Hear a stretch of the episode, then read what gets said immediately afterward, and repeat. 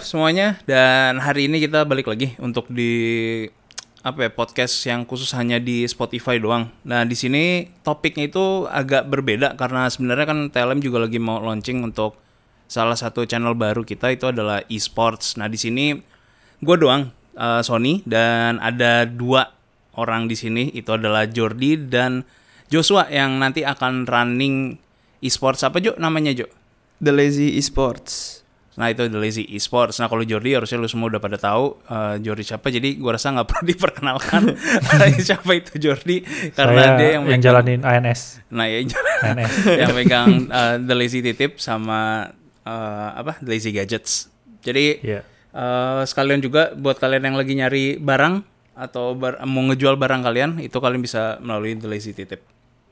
Nah jadi uh, untuk topik yang hari ini sebenarnya gue sebenarnya nggak nggak memahami bener-bener dan maka gue juga harus banyak mengerti juga dari keduanya yang menurut gue masih cukup mengikuti walau sebenarnya si Jordi itu kurang ngikutin semenjak dia main Valorant ya Jord iya betul. karena dia Gara-gara Joshua nih. Ngajak nyangkut. Valorant dia nggak main lagi. jadi dia nyangkut di Valorant dan League of Legends-nya nggak diikutin tapi sebenarnya topik untuk masalah esports ini kita bahas masalah gaming industry di 2021 dan perkembangannya ke depannya seperti apa dan kenapa bisa sampai sebesar ini itu akan kita coba bahas ke sini dan kalau misalnya memang banyak yang peminatnya juga dan melihat ini makin meningkat mungkin kita akan bikin topik ini lebih sering dan tentunya mungkin bukan dengan gua tapi mungkin orang yang lebih paham juga seperti Joshua atau si Reza ya Reza Iya, kan iya. yang bakal di esports juga kan Yoi. ya Betul.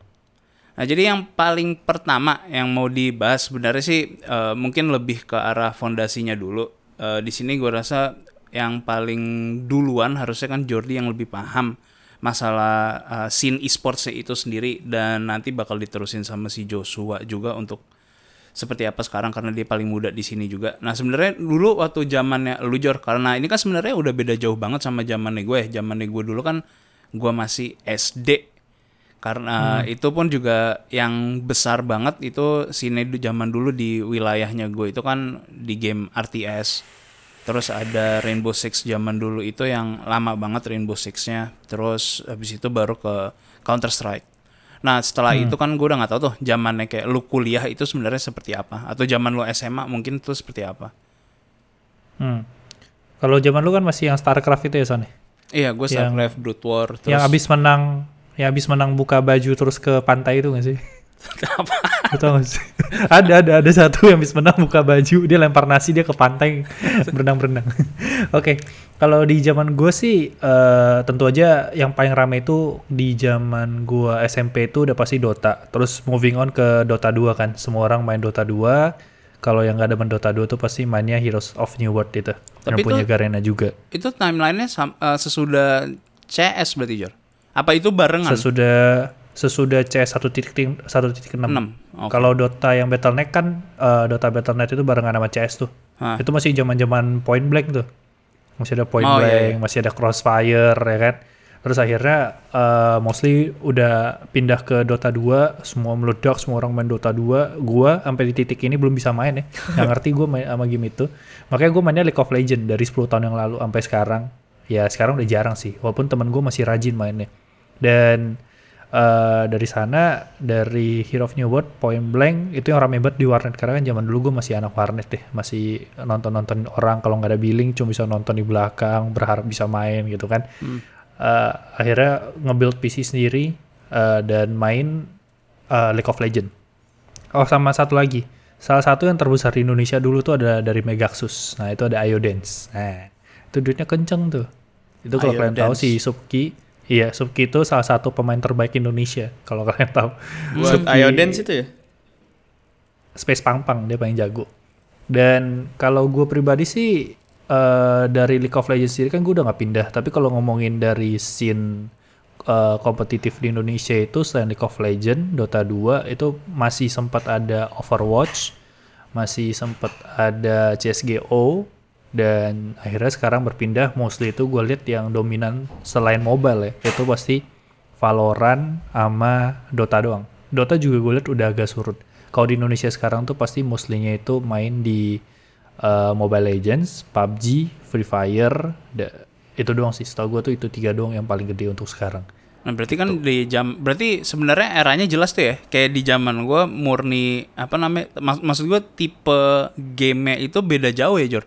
Karena dulu Iya, kan masih am- komputer. sama wilayah juga kali ya. Karena di wilayah Iya. di wilayah di di Korea emang RTS tuh nomor satu gitu loh. Jadi yang gue lihat kalau Hmm. gua misalnya ke warnet di sana ya, ya semua mainnya kalau nggak Starcraft ya Diablo gitu loh. Game-game Blizzard Hmm. doang. Terus abis itu gua ke sini baru gua ketemu sama eh, CS. Hmm. Nah dari situ transisinya baru ke lu kan. Nah se- semenjak CS itu kan gue udah nggak main sama sekali kan. Nah itu cuman bedanya sistemnya itu masih majoritinya adalah masih PC berarti kan. Masih PC. Itu masih PC tuh. Belum ada tuh kompetitif mobile tuh. Berarti Zaman kan di eranya mah belum ada. di eranya Joshua sekarang yang mulai pindah banyak isinya itu adalah Ke game mobile. mobile juga. Iya, yang eh, di mana tagline tagline MOBA kok analog itu mulai muncul. Udah mulai ribut tuh. Waktu yang PUBG pertama kali rilis juga kan kita nggak pernah expect ketika dia masuk ke mobile akan sebesar ini sekarang gitu loh. Oh iya iya, iya benar sih. Iya gue orang setuju, gue akan setuju. main PUBG, main lawan 100 orang tapi di handphone dan Iya. orang bisa sekarang satu match dia kan 30 menit ya. 30 menit, 40 menit dan orang bisa Oh iya stay gue di main di handphone. Iya gue nggak nggak ya. Oh iya 30 satu match menit itu lama satu banget match. ya. Gue kalau lagi review gadget tuh paling lama pasti gaming testnya di PUBG karena harus sampai kelar kan. Jadi nggak kayak Mobile Legends yang mungkin 20 menit. Even League of Legends Warrior yang baru pun itu lebih cepet itu di 15 menit. Gitu. Itu tahun berapa ya? Lu ingat nggak Jor? PUBG Mobile. Heeh. Kayaknya harus cek deh. PUBG Mobile. Itu lu ngerasain Jo? Lu sempat main nggak Jo? PUBG Mobile. Eh, PUBG Mobile sih Joshua gua ranknya tinggi. mainnya rank gua lumayan tinggi. PUBG Mobile. Iya, gue cukup grinding Iya. justru. Justru gue mobile itu concernnya malah di PUBG bang. Paling Oh. banyak gua habisin waktu gua mobile itu justru di PUBG. itu lo main karena teman-teman lu juga pada main. Eh enggak karena sebelumnya gua eh, dari PUBG PC ya nggak bisa main gitu. Terus ke mobile. Sebenarnya kalau lingkungan PUBG Mobile sendiri teman-teman gua eh, malah kebanyakannya itu mainnya di Mobile Legends sih waktu gua mas zaman-zaman gue SMP itu. Hmm. Nah gua anehnya gua pas gue SMP justru gua malah main eh, PUBG Mobile. Dia SMP itu tahun beda. berapa lu? SMP tuh Nggak, berarti ini gue habis cek di internet PUBG Mobile itu Berapa rilis eh, 2018 2018. Februari. Hah? Hah? Iya. Berarti nggak SMP Kalau dong PUBG gua. itu Tiga tahun yang lalu PUBG dong. itu Eh, iya PUBG SMP itu bener. 2016 Juli. Tiga, oh udah lama juga ya. Eh, nggak keras. Iya. Tapi udah bener-bener gede banget sih. lima tahun. Ngeri. Eh jadi sebenarnya kan yang yang beneran menurut gue yang bikin menarik kan kalau kita ngomongin masalah perkembangan industri game, angka yang kita lihat tuh Hmm. kayak oh gila angkanya tuh ngalahin entertainment industry gitu loh. Ma- ya, sebenarnya gaming industry juga entertainment industry tapi untuk ngomongin kayak movies, series, terus apa Hollywood gitu lah. Hmm. Itu kan apa namanya hampir nggak ada artinya tuh angkanya saking Jauh banget ya? revenue-nya Hmm. untuk uh, gaming industry. Bahkan dibilang kalau perkembangan itu sampai tahun 2023 itu kira-kira seluruh gaming industry itu udah bisa ngelewatin 2 sampai 3 billion. Cuman kalau kalau kita perhatiin lebih jelas lagi sebenarnya angka itu yang bikin gede atau bikin melonjak itu sebenarnya karena mobilenya. Karena mobilenya Hmm. itu udah setengahnya dari seluruh gaming industry itu.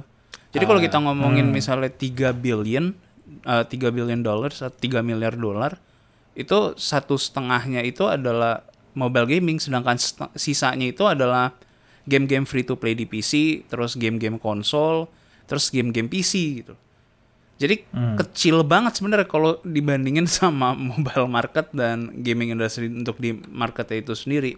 Yang gue bingungin adalah sebenarnya itu ada hubungannya nggak sih dengan dengan meningkatnya esports di mobile scene gitu misalnya. Karena gue yakin kalau untuk ngomongin masalah game di PC, esports punya punya ukuran dampak yang cukup besar Eh. dan banyak orang yang pengen karena gue ngelewatin it, gue ngelewatin banyak hal gitu loh. kayak Starcraft tuh besarnya juga karena adanya kompetisi ada banyaknya turnamen terus gue ngerasain juga waktu zaman dulu zamannya Rainbow Six gue lupa namanya apa itu juga gede cuman karena adanya turnamen dan orang akhirnya banyak yang tertarik untuk main juga Terus kalau CS gue kurang tahu ya di sini kayak gimana ya, eh, apa growth-nya itu seperti apa. Tapi kayak Hearthstone juga gedenya itu karena orang-orang yang main turnamennya juga. Nah, untuk di esports itu sendiri menurut lo ada pengaruhnya nggak sih terhadap eh, growth untuk secara industrinya ini? Dan sebenarnya kan alasan gue sama Aldo pengen ngebangun divisi esports itu kan sebenarnya udah dari lama ya Jor, ya? dari zaman kita kantor masih Betul. di Duh kantor kita masih dari ya? dari awal di Bekasi kan gue udah bilang e-sport tuh salah satu yang harus dibahas. Cuman kan Iya, kita nggak pernah nemu itu orang malah. yang tepat. Iya, iya. Gue selalu berpindah-pindah divisi kan. Iya, iya. baru sekarang, baru sekarang punya rumah tetap. Iya. berpindah-pindah divisi jadi ya udah nggak bisa dibahas juga cuma kalau ngomongin kenapa mobile yang nyumbang paling gede untuk viewersnya sih gua rasa sih paling dasarnya ada relevansinya mereka sih karena ya mereka bisa main game itu tanpa mereka harus ributin bokap nyokap dia buat beliin PC dan mereka jadi tahu player-player di sana Lebih gitu. accessible aja nggak sih gitu? Iya. Kalau dibandingin sama dulu, kalau kita ngomongin turnamen ya Son, ya, dulu turnamen hadiah berapa sih Son kalau StarCraft gitu? Mana ada yang bisa bikin lu beli mobil mahal gitu. Maksud gua kayak kemarin yang Fortnite menang langsung bisa beli mobil mahal, Dota menang beli mobil mahal sekarang kan price poolnya udah gila-gilaan. Terus kalau ngomongin eh, dari data entertainment sendiri sih, gua rasa kayak kalau lu orang dulu kan demennya nonton bola ya, Hmm. nonton bola, nonton basket. Nah kalau kita kan mungkin karena kita nggak nggak banyak ngikutin bola dan basket, ya tontonan kita jadinya ya e-sport gitu loh, bukan sport kal yang kalian nonton gitu. Nggak akan Oh. sebanyak itu menurut gua. Mantep, bukannya lebih- growth-nya masih tetap gede ya? Untuk Yang apa? untuk masuk. Emang emang oh, lu lu ngeliat tren itu anak-anak zaman sekarang lebih sedikit yang nonton bola gitu misalnya. Kalau di lingkungan gue sih jujur betul Bang Sony. Iya. Kalau ada gitu bola. seumuran gue nih Lu- yang nonton NBA itu cuma nonton highlight, yang nonton bola tuh cuma nonton highlight. Eh semua sekarang live streaming semua fokusnya nonton turnamen, nonton pro playernya Hmm. main. Semua sekarang aksesnya teman-teman gue tuh Twitch, YouTube-nya isinya semua live streaming pro player semua gitu. Jadi mungkin, Mungkin tandemannya bakalan dari kita berdua sih. Iya, kalau gua di lingkungan gue sih kurang lebih kayak gitu. Dan gue sendiri juga jujur nggak ngikutin bola NBA sampai segila itu ya. Dan malah justru jauhnya lebih banyak ngikutin e-sport lebih dalam gitu. Untuk pemain-pemainnya terutama eh, Dota sama Valorant ya. Hmm, gua gua baru tahu. Gua- Bahkan di di lingkungan gitu gua di lingkungan gua yang dulu waktu gua masih kecil ya, gua main warnet tuh dari SD, dari SD sampai SMP aja itu udah banyak banget Bang di warnet yang nonton-nonton turnamen, nonton-nonton pertandingan. Bahkan di warnet aja itu ada bocah yang ikut turnamen warnetnya gitu. Jadi dari kecil rasa dari sih kecilnya aja mungkin- sih. Mungkin ada hubungan sama fisik juga sih. Karena kan kalau kita ngeliat orang main bola, main basket kan stamina nomor satu dong pasti dong. Lu kalau capek, kalau kita ngeliat orang main bola, main basket kan lu harus gerak, lu harus lari segala macem gitu. Eh, tapi kan, itu funnya di situ jadi gimana sih? Enggak, maksud gua kalau lu eh, ngelihat anak-anak sekolah nih biasa di sekolah, kan pasti ada persentase kayak mungkin eh, lebih kecil nggak sih orang-orang yang demen futsal dibandingkan orang yang lebih demen ke olahraga tuh kayak cuman diem aja ngikutin gurunya ngapain abis itu bebas kan ya udah dia bebasnya gitu ngantin lah jajan lah segala macem mungkin orang-orang seperti itu yang akhirnya akan berpindah ke ya mending gue main game aja daripada gue harus capek-capek lari gitu kan ada pasti Sama sekarang sih kayaknya lebih ke support sama liga-liga SMP SMA sama kampus Oh sih iya, bang. itu juga ada tuh. Iya. Lebih ke support Emang sama. tapi itu nggak makan gue nggak tahu ya zaman sekarang SMA sama SMP kalau dulu kan zaman gue emang gede tuh kayak pertandingan bola antar sekolah gitu loh basket Hmm. turnamen Em, emang sekarang ketutup itu dengan e-sports gitu misalnya Gue rasa kalau gue datang ke orang-orang anak muda di jalanan ya, terus Ah. gue tanyain pemain DBL gitu kan, dibanding uh, Ryzen, Lemon Ryzen. yang Mobile Legends, gue rasa dia lebih kenal Lemon pasti, Ya. Lebih kenal Lemon. Kalau pemain bola mungkin kalau yang gede kayak Cristiano Ronaldo mungkin mereka masih tahu lah karena mungkin pernah lewat atau apa. Kalau lu kasih aja pemain-pemain yang muda, pemain yang rising, gue rasa mereka nggak akan kenal son. Mm-mm. Tapi lu kasih pemain Mobile Legends mungkin mereka kenal. berarti men- berarti emang bener nih, kita nggak ada datanya sih ya. Cuman Iya. Iya, mas- kita nggak ada data. Iya cukup aneh juga sih ya kalau eh, gue nggak nyangka sama sekali kalau e-sports itu ngalahin viewershipnya sports. Terutama bola yang Indonesia menurut gue salah satu uh, viewers bola yang tertinggi. Zaman Hmm. apa karena dulu gratis ya nonton ya, Jur. Kalau sekarang jadi. kan lu Sekarang- harus pakai. Bain kan. TV. Ya atau lu misalnya harus harus langganan. Mungkin orang Hmm. karena ya balik lagi ke masalah accessibility kali ya. Iya. Hmm, bener. Karena Kalau- kan semua kalau tontonan untuk e-sport kan gratis. YouTube tinggal buka YouTube, Twitch tinggal buka Twitch. Oh semua semuanya itu gratis uh, untuk ditonton. Iya dong. Semuanya gratis. Semuanya gratis bang. Kalau lu kayak lihat kayak uh, League of Legends tuh ada Worlds, terus Dota di internasional, CS:GO tuh turnamen-turnamen majornya, Valorant yang terakhir, ya semua itu gratis gitu. Gratis untuk ditonton aja, untuk lu nikmatin kompetisinya, gitu. Gua nggak ngerti mereka dapat uang untuk prize pool yang gede itu dari dari siapa ya? Kalau ya sp- pertama Sponsor. sponsorship, kedua itu kalau Dota itu dia ngejual Battle Pass uh, limited editionnya yang setiap tahun itu bang, lu bisa sampai level 14.000 dengan cara bayar berapa dolar gitu. Dan itu 25 persennya setahu gue dari keseluruhan uh, Battle Passnya itu untuk prize pool. Tapi bisa gila banget sampai kayak 35 juta dolar gitu Oh untuk iya, prize pool prize poolnya Dota tuh selalu paling gede. Selalu paling gede. Karena dia kontribusi dari komunitas pemainnya. iya. Hmm, Tahun lalu tuh tiga di atas 30 juta USD. 35 juta dolar sih ingat gue yang 2019 ya. Itu dalam satu hari aja dia bisa dapat 7,4 juta dolar. Ah, ah. eh, gila sih. Gila kan? Ya, itu Gila, gila. kan? Dota gila. The Dota power of gila. community. Komunitasnya kuat banget. Dota strong Iya. banget ngeri. Ya itu sih sa- itu serem sih. Angka Itu yang segitu. juara satu megang 15,6 juta. OG OG. Oh iya sih. Bayangin. sih ngeri banget sih angkanya. ya. Pemain Dota mah kaya-kaya. Jadi berarti anak muda zaman gua baru tahu loh anak muda zaman sekarang nggak ada yang ya gue juga selama ini nggak pernah ngeliat sih ada anak muda yang nongkrong di kayak MU Cafe gitu misalnya. Nah, Kalau yang kayak MU Cafe gitu gue rasa akan kena kalau bokapnya juga demen bola. Dia Iya. akan dapat influence itu. Kalau dia emang bokapnya mungkin yang contohnya sibuk kerja gitu ya dia gabung sama temennya ya pasti most of the time gamer jatuhnya. i- ya ya kayak gua gitu lah bang. Jatuhnya. Yang keluarga gua nggak ada nggak nggak demen bola sama sekali ya gitu. Ya most of the time ngabisin waktu di PC, nonton-nonton, ketemu komunitas, ya jatuhnya balik-balik lagi ke game. Iya berarti balik ya masalah accessibility sih. Hmm. Hmm. Karena lo nggak pernah nonton bola dengan mudah dan untuk streaming juga nggak ada yang nyarin streaming bola. Sampai kayaknya Dan lu untuk- susah nggak sih untuk lo kompetisi kalau kayak sport gitu karena batasan fisiknya? Hmm, enggak. Menurut gue sih enggak ya. Gue nggak tahu deh. Nggak. Gue sih menurut gue untuk lo main kan tinggal dari sekolah dan banyak lapangan Betul. juga.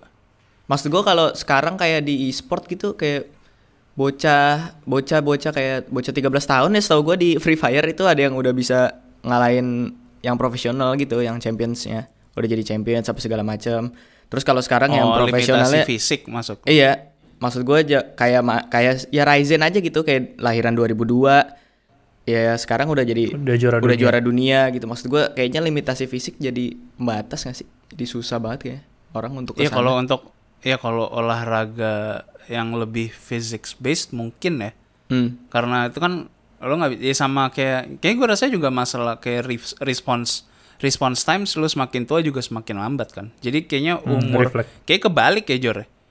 kayak lu di di umur muda lu bener-bener ini banget apa eh, produktif banget nanti pada saat lu tua nggak nggak nggak seproduktif waktu lu muda kalau bola kan beda lu biasanya kan kalau bola 28 adalah peaknya lu gitu. Peak performance lu adalah di 28 sampai 30 gitu. Atau 27 kecuali lu kayak Zlatan atau Cristiano yang sampai 40 mungkin masih aman gitu loh untuk main atau kayak Ryan Giggs gitu. Tapi kalau di gua nggak gua gua mikirnya sih gini kalau di e-sports nih eh, pertanyaan buat lu berdua kalau di e-sports untuk para pemain dan maupun timnya sebenarnya eh, karirnya itu sih seperti apa sih karena gua gua ngeliat gua bandingin sama em, old school sports Di mana Hmm. lu lebih lebih jelas kecuali mungkin bukan di sini ya. Kalau di Indonesia gue juga kurang tahu eh, kondisinya seperti apa. Paling cuman yang top-top playernya doang yang eh, kayak bola atau basket yang benar-benar hidupnya cukup nyaman. Tapi kan maksudnya kalau di luar misalnya nggak usah liga nggak usah liga Inggris lah, liga yang ya Cina deh gitu misalnya atau Jepang atau Korea. Mereka kan hidup tetap cukup nyaman gitu walaupun bukan di tim-tim yang besar sekalipun. Jadi untuk mereka pensiun pun masih aman karena gaji mereka udah sangat-sangat aman. Jadi lu punya gaji mingguan, terus lu dapat asuransi, terus uang itu masih bisa lu tabung. Jadi gaji mereka sebulan itu kira-kira masih bisa distandarin dengan gaji rata-rata karyawan yang kerja selama enam bulan mereka dalam sebulan. Jadi harusnya itu lu lumayan masuk akal kan Ah. untuk lu bisa pensiun di umur misalnya 35 atau 33.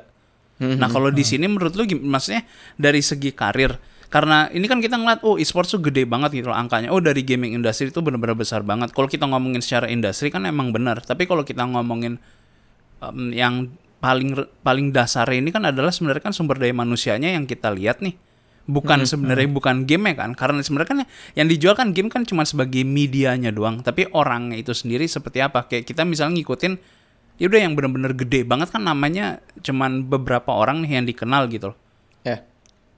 Nah kalau di jadi gue yang gue nggak nangkep itu adalah di situ. Kalau bola menurut gue itu sangat-sangat eh, bo- bola basket apa pun eh, olahraganya itu menurut gue sangat-sangat continue eh, continuity-nya itu sangat-sangat tinggi ke depannya sampai sampai mau kita beli 20 30 tahun lagi pun akan sama gitu loh. Ya orang akan mainnya ya bola, cuman orangnya yang berubah. Nah kalau game kan enggak nih. Kita harus ngikutin apa ya? Kita harus ngikutin ada game yang baru pada saat misalnya ya kecuali Dota mungkin ya. Tapi setelah berapa tahun ya akan mati juga gitu loh game akan ditinggalkan dan harus ada orang lagi yang baru.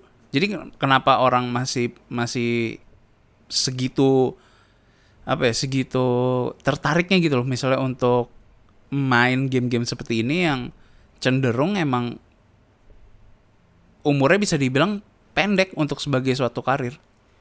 Ah, Kalau dari sisi pemain sih, kalau di kompetitifnya e-sport ya, gue lihat sih rotasinya itu cepat banget. terutama mobile Jadi sih. kalau emang, iya. Maksudnya Kalau- rotasi gimana coba jelasin? Regenerasi pemain. Kalau iya regenerasi Oh. pemainnya. Kalau performa lu turun nih, lu akan langsung digeser dengan pemain baru. Lu akan dijual ke tim lain segala macam. Jadi umur mereka tuh mungkin kayak bisa lima tahun, enam tahun udah kelar gitu. Nah kalau yang 6 kalau gua tahun, ngambil 6 kasus tahun kan, tuh bentar loh anjir. eh sebagai karir itu gitu. 10 tahun, 10 tahun, 10 tahun. Double lift itu 10 tahun, 10 tahun, 8 10 tahun lah. Di pro scene udah mereka akan step down, either mereka jadi streamer full atau jadi coach. Ya. Oh. karena eh, jatuhnya mekanik mereka itu udah akan kalah dengan anak-anak yang baru anak-anak yang masih muda gitu refleks mereka nggak akan Iya. sebagus dulu mereka mereka nggak akan bisa main eh, hero-hero yang perlu mekanik dan refleks yang cepat nah gue ambil kasus kan dari NLCS tuh eh, League of Legends eh, liganya Amerika di mana salah satu pemain yang gue ikutin tuh ada yang nama Double Lift itu main 10 tahun akhirnya dia pensiun tahun tahun kemarin akhir 2020 kemarin di mana dari analis juga mengatakan nih orang udah terlalu lama main dan eh, mekanik dia udah nggak menang. Berbeda kalau kita ngomongin di eh, Cina sama Korea itu eh, regenerasi pemainnya itu cepet banget. Kayak lu kalau nggak bertahan nih kayak 4-5 tahun lu udah ganti orang pasti. Itu rukinya itu banyak banget yang gila-gilaan mau ngambil eh, spot-spot pemain-pemain yang jago. Kalau di Amerika itu gue lihatnya lebih jatuhnya ke entertainment.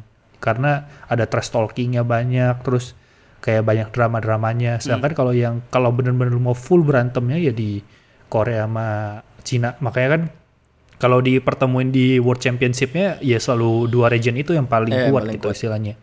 Karena mekanik-mekanik mereka tuh baru gitu. Anak-anak 16-17 yang mungkin eh, refleksnya udah lebih cepat hal yang mereka lakuin yang udah lebih ya baru lah istilahnya itu nggak bisa diikutin sama yang tua-tua karena mereka kan playnya old style banget gitu Soalnya karena ini adalah karena ini adalah game-game yang mengedepankan refleks.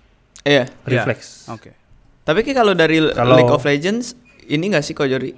Kayak kemarin yang tim-tim yang menang tuh kemarin siapa? Eh, Damwon ya. Nah, Damwon. Damwon Gaming yang lagi picknya lagi tinggi pun bahkan ada beberapa yang diganti gitu.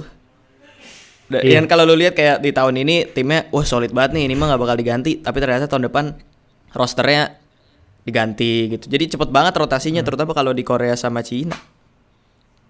Oh kalau mereka mau aman ya Son ya, kalau yang League of Legends mereka pindah ke Amerika biasanya. Ya, Karena regionnya nggak terlalu kuat, jadi eh, jatuh entertainment kan. Terus gajinya itu biasanya gede. Apalagi kalau lu habis juara dunia nih, lu dari Cina lu pindah nih, wah dibayar gede itu udah. biaya transfernya sih yang paling ngeri. Biaya transfer gede, gajinya Biaya- juga gede. biaya transfer itu bukan buat tim ya, bukan buat pemainnya. Gue sih harusnya ada pembagian gak sih? So- Soalnya kan kalau ya gue gue mikirnya kalau transfer adalah yang uangnya buat klubnya. Kalau di, timnya di sini. bola kayak gitu. ya? Iya dong. Ya uangnya itu buat klubnya dan buat agennya. Ah, Kalau pemainnya cuma dapat digaji. Iya, jadi pemainnya cuma dapat signing bonus gitu misalnya. hmm. Tapi kayak angka Soalnya- yang lu lihat misalnya 80 juta euro gitu ya itu bukan buat pemainnya. Oke. Soalnya waktu yang dia pindah habis dia juara dunia ke tim NA dia dibayar 6 juta USD buat 2 tahun. Itu buat biaya transfer. Kalau dari gajinya kan nggak tahu soalnya nggak ada apa istilahnya Nggak terbuka. ada transparan lah. nggak kayak NBA kan kan Iya. kelihatan tuh gajinya berapa Iya. gitu. Kalau gajinya harusnya gede. Terus kalau streaming mereka sih. Kalau di Indonesia kemarin waktu diobrolin sama anak-anak e-sport sih mereka hidupnya dari streaming. Kalau Indo jadi mah bukan streaming paling gaji. gede, Bang. Iya. gaji udah nomor kesekian Eh, gaji hadiah juara sama streaming tapi mereka selalu bilang paling gede itu dari streaming Tapi beda sih kok kalau kayak PC PC games ya, terutama kalau gua dapet dapet itu dari Boom. Boom kebanyakan mobile playersnya untuk di Indo memang paling besar itu eh duitnya dari streaming sama dia nge YouTube.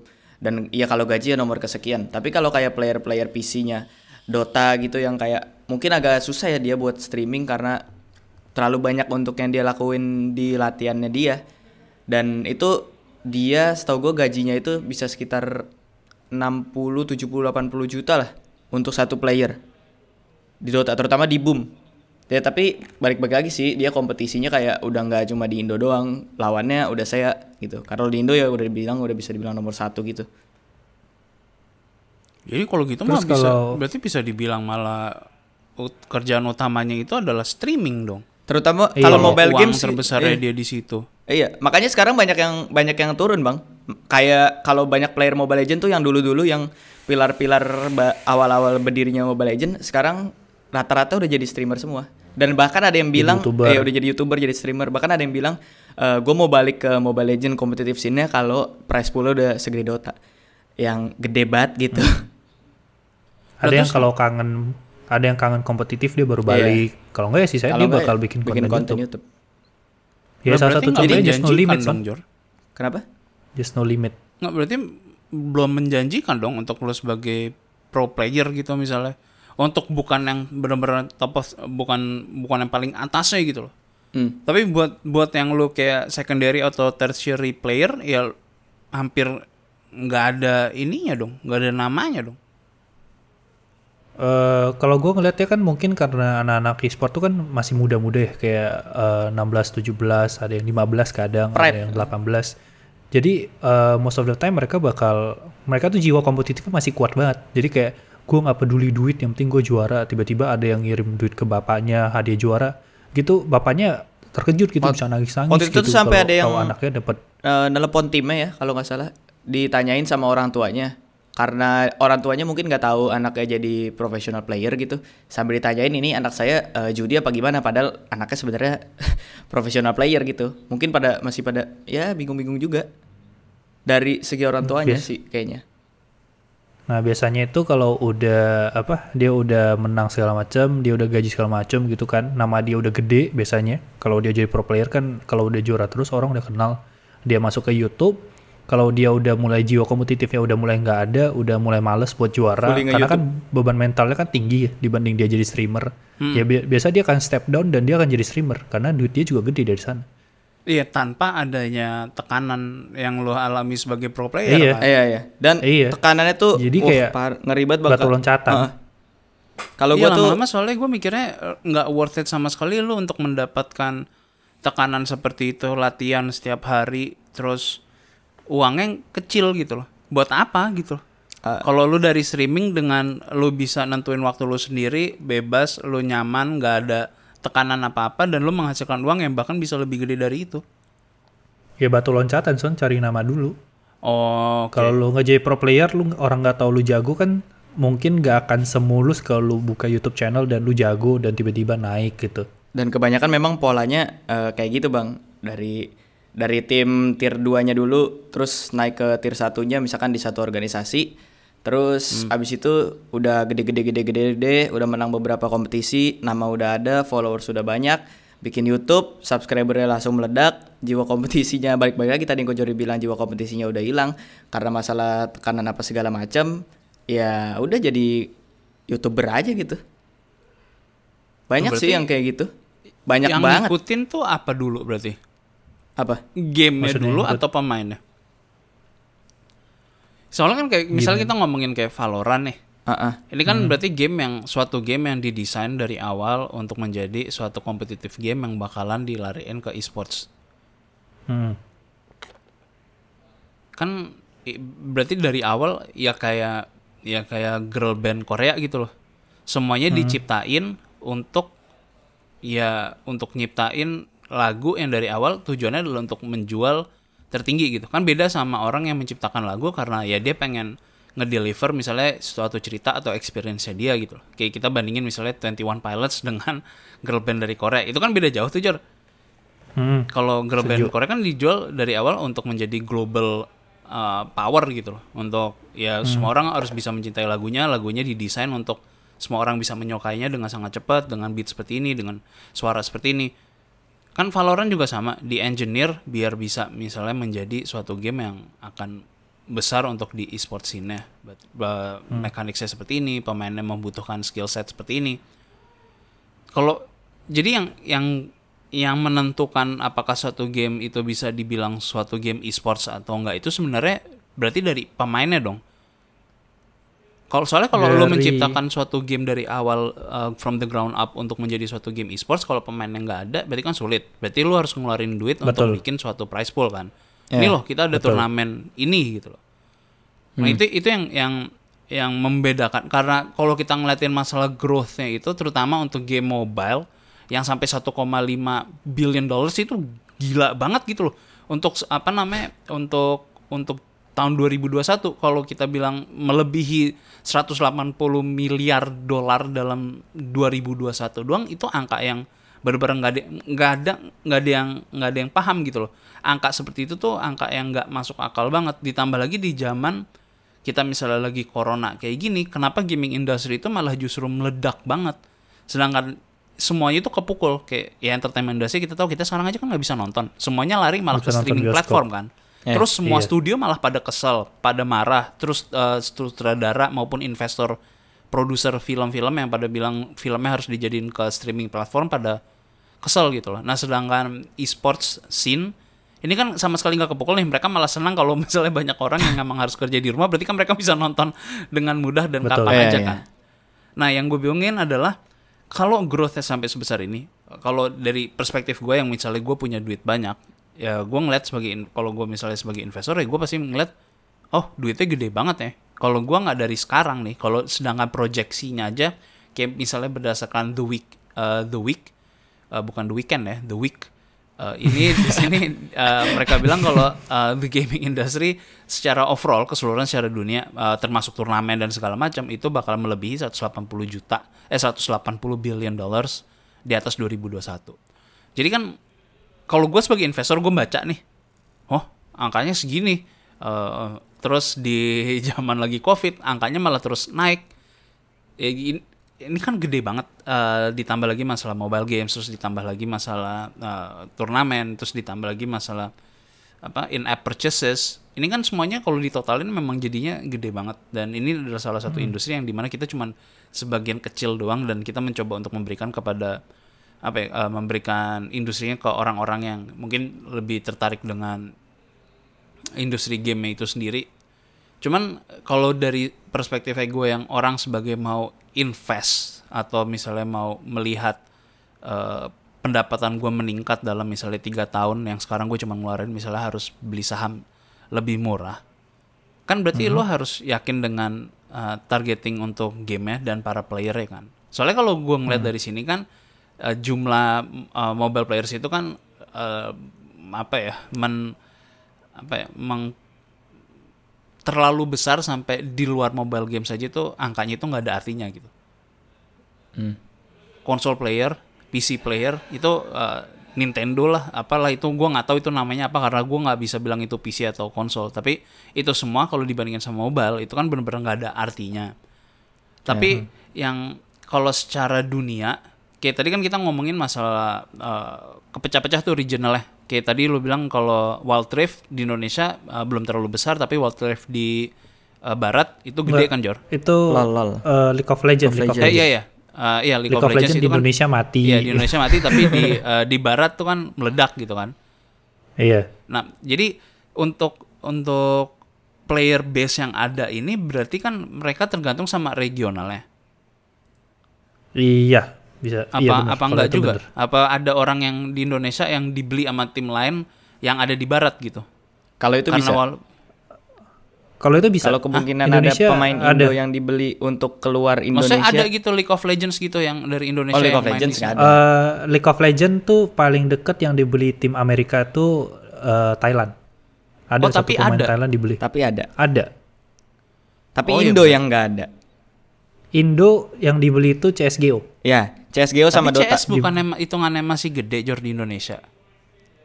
Kalau Enggak. dari gua ngelihatnya sih udah mulai meninggal bentar lagi. Kalau dari eh, gua, karena gua nggak- nggak ngikutin scene Nggak meninggal bentar lagi sih, udah lumayan meninggal gitu.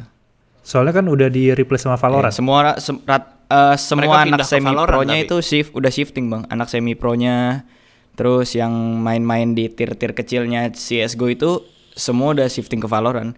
Kalau lu lihat yang kemarin turnamen Valorant itu, itu semua rata-rata adalah anak CS:GO dan anak Point Blank. Hmm, Hmm. Pindah.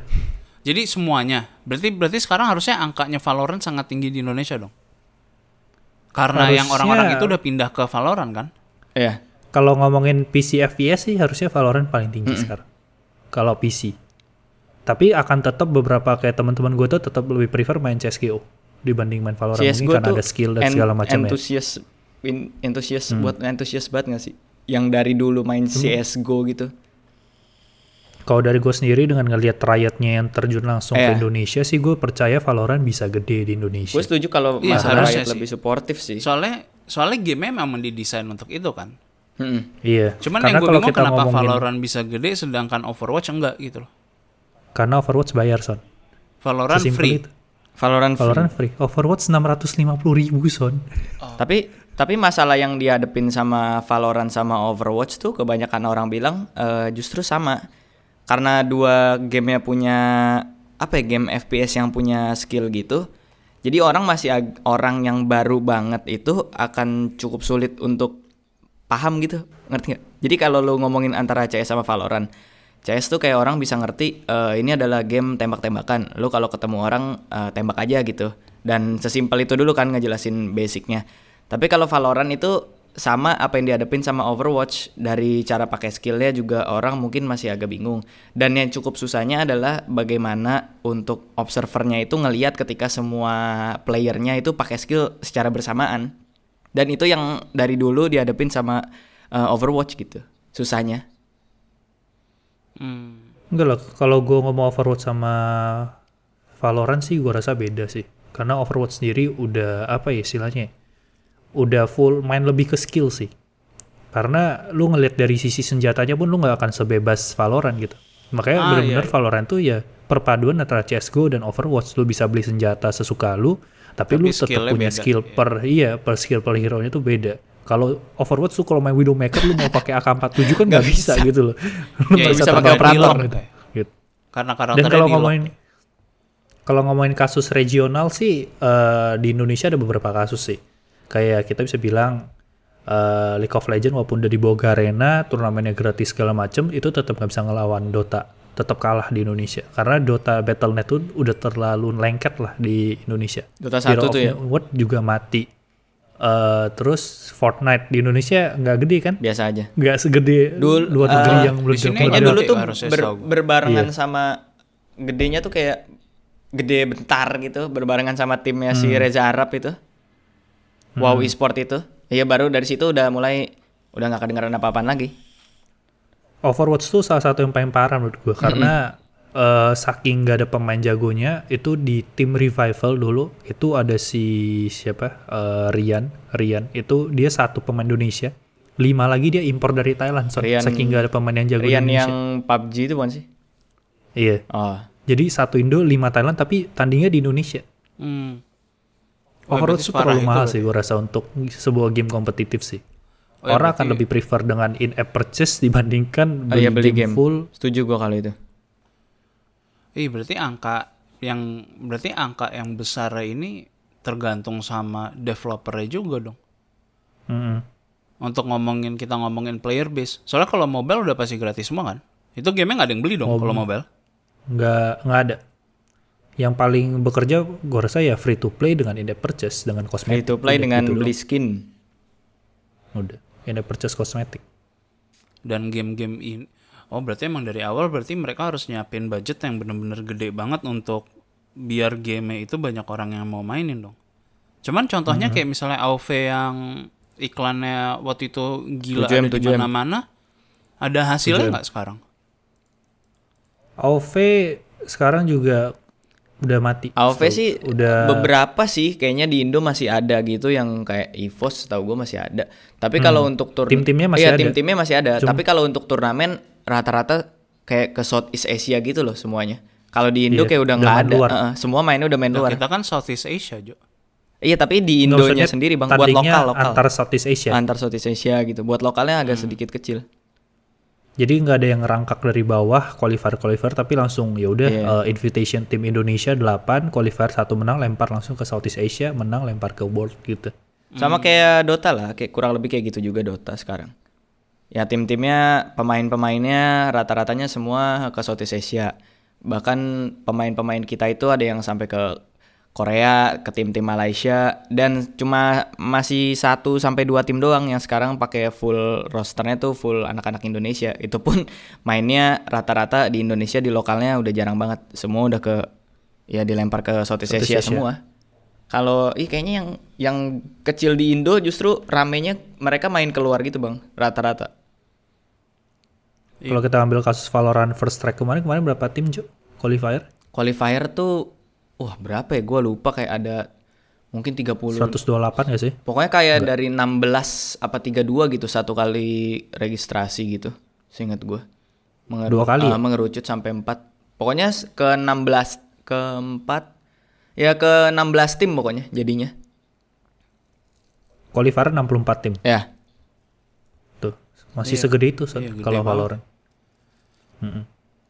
Soalnya Ini aja Valorant juga karena di di backnya sama Riot. punyanya Riot. Riot. Iya. Heeh.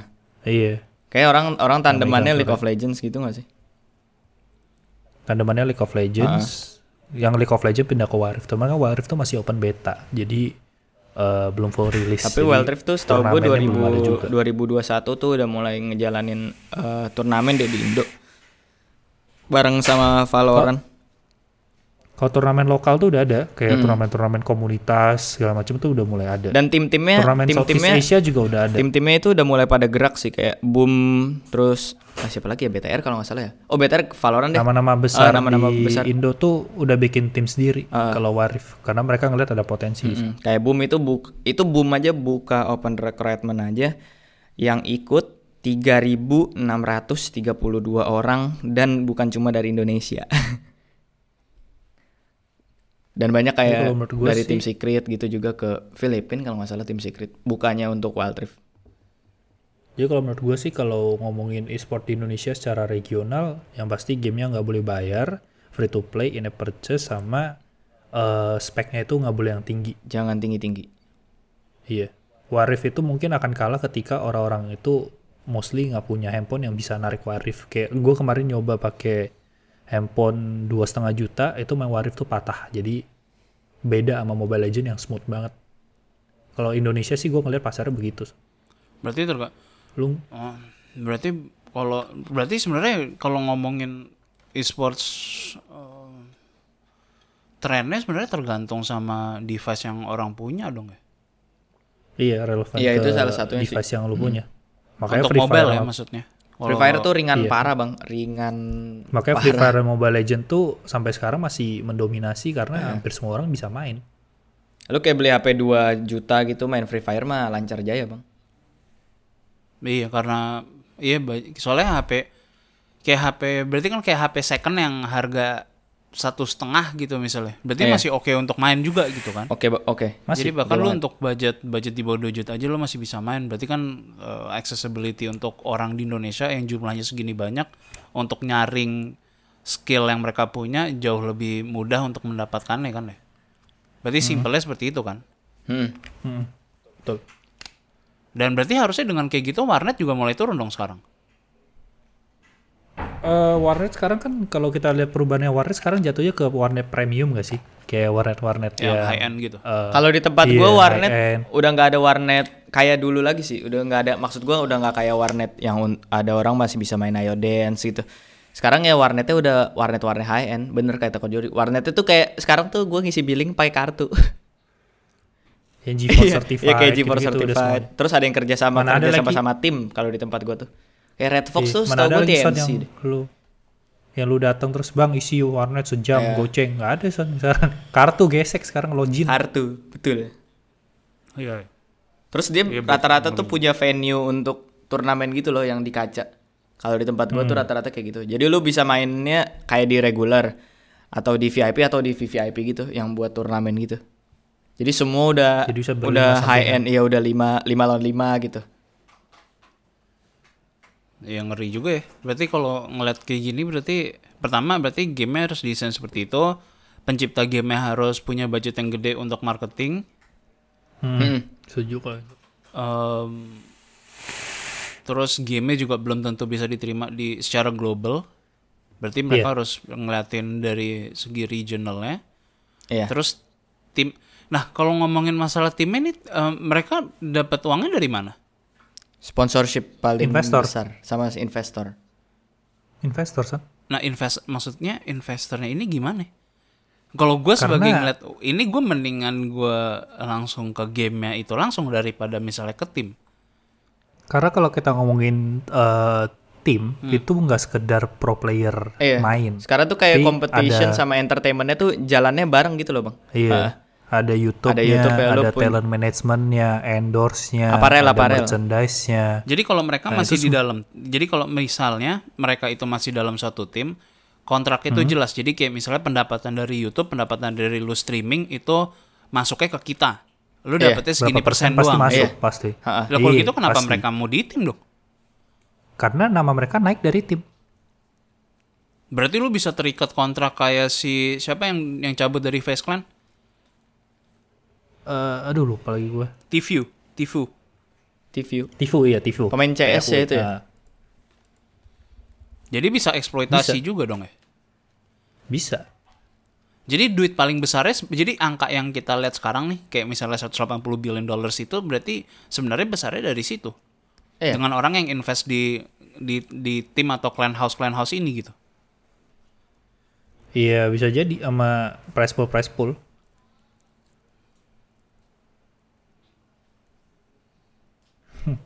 Gila juga Hal ya ya kalau kayak soalnya. gitu ya.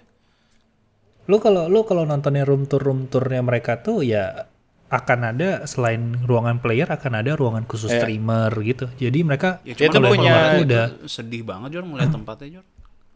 Tapi yang mana? yang Indo. Kayak kemarin gue sempat ngeliat yang di gue lupa tim apa. Gue ngeliatnya nggak ada fun-funnya sama sekali. Indo atau luar bang? Luar. Indo Indo. Nggak, Luar. luar. Oh, luar. Hah. Gede banget nggak tempatnya? Gede-gede banget, cuman ya kayak penjara aja jadinya. Siapa? siapa- Mana ya? Masalah yang, yang kayak punya gaming facility gede mampus tuh kayak baru 100 Thieves gitu. Terus Sama tim Solo Mid. G2 ya G. G2 juga deh. TSM tapi udah jadi belum sih? Belum ya? Oh iya itu itu 100 Thieves berarti.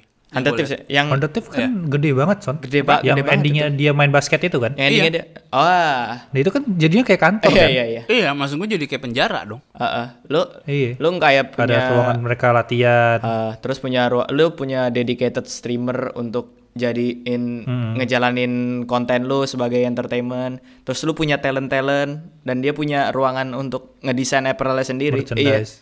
Dan dia tuh geraknya merchandise itu udah kayak bukan merchandise-nya 100 Tips, tapi 100 Tips ini kayak brand apparelnya mereka gitu. Iya. iya. Hah. Dan sebenarnya kalau eh, kita ngomongin eh, tim juga bisa aja investor yang sama itu mereka adalah investor untuk organis organizer Bol- turnamen juga. ah, iya. Oh, IO, akan ada. Mm, mm. Iya. Jadi dengan ada backup di sana mereka mungkin sebagai organizer tuh mereka bisa punya akses untuk interview yang bisa ngasih mereka exposure lebih gitu. Nah, itu juga ada. Win-win solution. Nah, cuman maksud gue sebagai lu kalau lu Jo sebagai content creator berarti kan lu harus ngikutin terus nih. Iya. Kalau misalnya suatu e-sports yang mati berarti lu harus ngikutin e-sports yang lain dong. Iya betul. Ya it- Iya. itu itu baik kayak emang kayaknya masih ambigunya di situ sih bang. Soalnya kayak pemainnya nggak punya belum punya asosiasi gitu yang benar-benar jelas banget. Terus kekuatan terbesarnya cuma ada di developernya. Jadi kalau misalkan besok Dota tutup, nih gue harus cari export scene MOBA yang lain selain Dota gitu. Sama lah kayak pemainnya Son. Kalau lu kayak CSGO ya lu akan berpindah ke Valorant kalau lu melihat Valorant lebih banyak duitnya. Iya, betul. Kayak beberapa pemain Mobile Legend di tim tertentu itu dari manajemennya udah nawarin lu orang mau pindah ke Warrior gak? Kalau nggak mau kita buka divisi baru gitu kita cari pemain baru. Tapi Oh, itu dari- beberapa dari timnya ada itu? permainan juga. Dari timnya ada yang gitu, ada yang ngasih kesempatan. Lu orang mau pindah nggak? Kalau mau ya udah pindah aja kita nggak usah cari orang baru gitu. Karena mungkin mereka dari projection yang mereka lihat, data yang mereka lihat, ya Warrior akan lebih besar dari Mobile Legend mungkin begitu. Dan sama kayak yang Valorant juga kebanyakan gitu sih. Banyak kok shot kayak pemain yang dari CS16 pindah ke CSGO, dari CSGO akhirnya pindah ke PUBG, dari PUBG pindah ke Valorant ada Bas. Dan kocaknya tuh kayak yang lagi rising rising star gitu, yang rising rising di CS dan pindah ke Valorant. Rata-rata itu di North America. Ya karena North America Valorant eh Valorant sorry, CS itu agak sedikit mati. Jadi sekarang lebih ke Europe centric gitu. Makanya banyak banget yang pindah ke Valorant. Tapi akhirnya Valorant NE-nya jadi gede mampus. Iya kayak kasusnya si Tens ya. Ya, kasus itu Hampir mati di Wardell. Iya, mati di CS. mati di CS. Di Nggak- Valorant jadi meledak. Wardell Tens itu eh, kayak cuma orang yang terkenal bentar terus habis itu turun nggak punya tim biasa-biasa aja mainnya terus ke Valorant dia tuh dapat betanya setahu gue dan meledak aja udah dari situ dari situ langsung jadi kayak star playernya aja gitu Ya berarti emang ya berarti susah juga ya kalau soalnya nggak mungkin sebenarnya untuk e-sportsnya sendiri kalau gue rasa perlu tim yang jauh lebih besar daripada kayak The Lazy Monday-nya itu sendiri kan iya Hmm. soalnya lu nggak mungkin bisa nggak cover segitu banyak karena lu harus mainin game-gamenya juga untuk tahu mekaniknya segala macam belum lagi kalau misalnya ada yang baru-baru updatean segala macam kan hmm. Mereka semua tiap tim biasanya ada coach Iya. masing-masing. untuk Ada analisnya masing-masing. dia biasa tuh punya coach punya co coachnya gitu ya apa sih asisten coachnya Kalau ti- kalau tim luar tuh udah bukan coach tapi udah satu tim Satu coach tim gitu. coach. Kalau di sini kan masih coach untuk- biasa. punya tim yang ditunjukkan menjadi coach Ah, itu tepatnya Sama ini Son, kalau turnamen kayak Mobile Legend tuh lu mau masuk tuh beli slot Son. ya franchising franchising beli ma- nggak ngerti gue maksudnya gimana sih Berapa harganya cuy? Gue lupa lagi. Eh, ku- saat pokoknya seingat gue tuh yang MPLID season 6 itu 1,5 juta dolar Satu setengah satu juta setengah USD. juta Jadi- USD untuk lu main di liganya Mobile Legend Pro League gitu Hmm, jadi lu kalau mau masukin tim lu, lu, lu harus bayar satu setengah juta. USD. Dan yang kalau League of Legends tuh, gue ya taunya yang 2017 atau 2018 ya, sekitar 10 juta USD gitu untuk lu main di NALCS League of Legends Championship Series. oh soalnya nggak ada liga liga murninya ya Iya, tapi Jadi kurang yang lebih semuanya berdasarkan apa rating tertentu gitu. Kan kalau misalnya kalau di bola kan ya ada divisi-divisinya nih. divisi-divisi apa? Kalau di sini gitu. tim nggak nggak divisi misalnya ada divisi 1, divisi 2, divisi 3 terus um, Premier League gitu. Eh Champions habis itu Premier League. Ah. Jadi kan 3 2 1 Champions habis itu Premier League tuh yang yang lu sekarang nonton gitu yang ada MU, Liverpool, City gitu. Hmm. Ya kan ini semua kalau misalnya lu peringkat 1 2 itu lu naik ke divisi berikutnya. Lu di peringkat paling bawah ya turun divisi gitu loh. Kan kalau di sini kan Oh. nggak ada gitu. Iya, iya, Jadi iya. sistemnya Ada, berarti Son. lu harus beli gitu slotnya. Enggak. Ada son. Yang- di sini divisi juga dua son. Jadi ah. yang paling tinggi itu MPL, di bawah MPL tuh Ada ada, MDL. MDL. Nah, Heeh. dan nah, di Nah, atas yang lu MPL bilang tuh bayar ada itu yang mana? yang paling tinggi, yang, yang MPL. MPL. Ya Indonesia maksud gua nggak masuk akal dong Jor. Lu nggak bisa dari harusnya harusnya dari bawah dong. Berarti harusnya di MDL ada yang bayar, cuman yang kemarin masuk ke headline berita tuh MPL. MPL. Karena itu jadi satu berita gede karena lu harus bayar satu setengah juta USD untuk tim lu tuh masuk di sana. Tapi jatuhnya kayak investasi gak sih? Soalnya nanti lu kayak dapat sponsorship juga, terus dapat revenue sharing gitu-gitu. Iya nanti dari turnamen tuh sponsorshipnya di revenue sharing. Iya di revenue ke sharing ke tim-tim. Makanya Tapi lu invest di awal satu setengah Iya. juta USD. makanya kayaknya yang gua tahu tuh dari yang awal-awal League of Legends franchising itu yang 2018 itu banyak-banyak yang dari pemain-pemain olahraganya kayak NBA itu langsung invest ke tim e-sport di North Amerikanya untuk lu bisa ikut lu bikin tim gua serahin nih ya untuk lu bisa ikut bikin tim ke NLCS abis itu beli slot main di sana Yang salah satunya itu Rick Fox son. Rick Fox Under tau nggak? Under Thieves juga dapat investmentnya dari Dan Gilbert yang punya mereka Itu Rick, gila Cleveland ya. Cavaliers. Jadi si Rick Fox itu beli slot buat tim dia namanya Echo Fox itu di 2017 terus kalau nggak salah eh, terakhir dijual tuh di 30, 30 juta USD. slot ya. Lo belinya 10 juta USD. Tapi kalau tim baru nambah 3 juta USD setahu gua. Jadi sekitar 13 mungkin. Ya aneh ya. Gua Sebuah gua hal. nggak nggak sistemnya gue masih nggak ngerti gue. Dan yang kalau lo cari sistem yang nerapin merangkak dari bawah itu sekarang kalau gua lihat cuma masih cuma Dota doang. Yang lu nggak bisa lu nggak beli slot apa-apa. Tapi lu dapetin ini jadi kebagi dua divisi gitu Bang di satu liga gitu. Jadi misalkan Southeast Asia nih ada yang upper division sama lower division. Lower division ini semua tim yang merangkak dari open kualifikasi.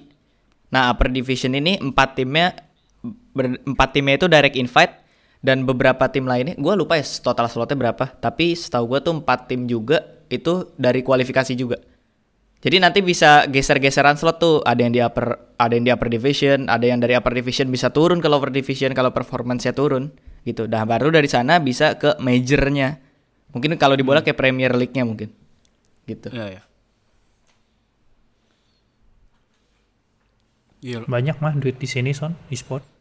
iya. Soalnya iya Cuman yang kasihan sih playernya sebenarnya. Playernya Yang paling orang lihat kasihan. kan playernya. Ah, kayak kurang edukasi orang-orang. Ternyata playernya tuh gua kita dapat insight ya kok Jordi dari teman kita yang tidak perlu disebutkan. Dan banyak yang kayak saking depresinya tuh akhirnya ya ke hal-hal yang gelap lah. ya apaan maksudnya? Kayak ngobat gitu. Ngobat. main cewek. Ada yang waktu itu tuh dia cerita dia gua lupa ya cerita Mabuk-mabukan. persisnya gimana tapi kayak lagi di hotel gitu.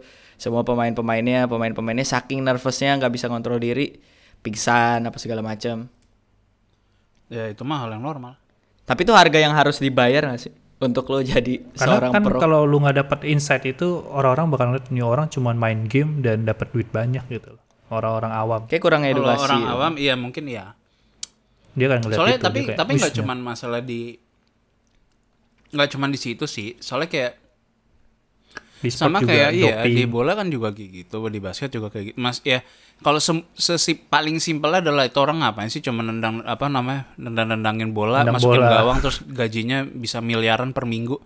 Ya kalau dilihatnya secara kayak gitu kan emang rada ya zaman dulu mungkin kayak gitu itu. Kalau zaman sekarang kan lu akan tahu gitu betapa jauhnya nih kayak orang yang main bola yang lu terkenal paling terkenal nih misalnya di sekolah lu ternyata pas sudah di eh, di level nggak usah deh di sekolah lu terus ke level kecamatan aja deh. Tiba-tiba kagak ada tai-tainya gitu padahal buat lu main tuh kayak anjing nih orang gimana sih cara ngerebutnya? Gitu. Iya kan? Cuman abis itu lu main di level apa namanya Lebih wilayah eh, iya kayak pulau gitu misalnya pulau Jawa gitu. Ternyata wah anjing tuh, tuh orang kemarin nggak ada tai-tainya gitu. Jadi levelnya tuh jauh banget untuk untuk kita aja buat ngeliat orang yang di level timnas untuk kita bisa ngomongin lagi. Kayak orang yang biasa sehari-hari main di Premier League itu nggak usah jauh-jauh yang di Premier League timnas kita aja belum tentu bisa menang lawan tim yang di, di- di divisi satunya gitu loh. divisi iya jadi Hmm. untuk mereka mendapatkan uang segitu terus banyak juga orang yang bilang iya lu udah dapat uang. Gue rasa di e-sports pun nanti akan melalui hal yang sama sih. Kayak mereka yang udah mendapatkan uang kayak miliaran atau segala macam. Terus kalau dikata-katain dan segala macam, defense-nya orang lain yang ngata-ngatain udah bilang ya dia digaji segitu masa masih mau ngedumel gitu loh. Iya kan sebenarnya kalau masalah psikologis kan nggak ada yang ya dengan lu kayak gitu bukan berarti lu boleh dibully juga gitu. Eh, Betul. Gue rasa sih itu ada hal yang normal juga sih. Dan orang di sini mungkin masih baru dan terutama masalah e-sports juga menurut gue sangat-sangat baru banget. Terutama dibandingin sama traditional sports yang physic based. Bola Iya. itu kan zaman kita dijajah aja mereka udah punya liga gitu. kayaknya kalau fisik Jadi base kayak olahraga lebih kelihatan gak sih bang? Maksud gue orang kayak lebih aware. Oh ini orang bisa dapetin duit segini karena gue tahu ini orang latihannya capek. Tapi lu kayak ngelihat anjir nih si A main game doang kok bisa kaya banget ya gitu. Ya karena mereka nggak tahu latihannya sih. Iya maksud gue kurang Soalnya edukasi latihan tiap hari dari sananya jam sih? gitu. Iya. Dan Iya. eh, latihannya itu sih yang iya. Sebenarnya sih bukan edukasi sih, lu nggak bisa mengeducate itu sih. Sama gue rasa tim-tim gede pasti semua punya psikiaternya sendiri lah. Buat Ah. player Pasti ada. Ya gue nggak tahu ya. Tapi sayang sekali Kalau di di Indonesia sampai itu ya? belum ya. Di Indonesia Kalau belum. sampai ya? ada psikiater gue rasa enggak sih. Di, iya kalau di Indonesia gue rasa enggak. Di Indonesia orang, belum. orang kita aja masih terlalu gampang untuk eh, merendahkan masalah. Kalau biasa Masalah kalau ini, ya udah mental health kayak- Iya, soalnya kayak lu lagi stres atau lu lagi apa? Ya lu banyak doa aja, banyak ini terus lu bilang, udah lah tiap hari lu ngapain jangan sedih-sedih lah lu ada ini ada ini ada itu itu itu Bersyukur nggak aja, bersyukur. orang sama sekali soalnya.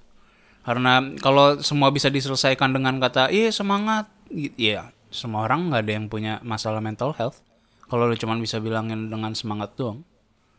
Dan gue rasa juga kalau ya kalau dari perspektif gue mungkin gue ngeliat hal kayak mereka main cewek, mereka pakai obat segala macam menurut gue itu adalah hal yang wajar karena Karena tekanannya Ah. sekeras itu ya.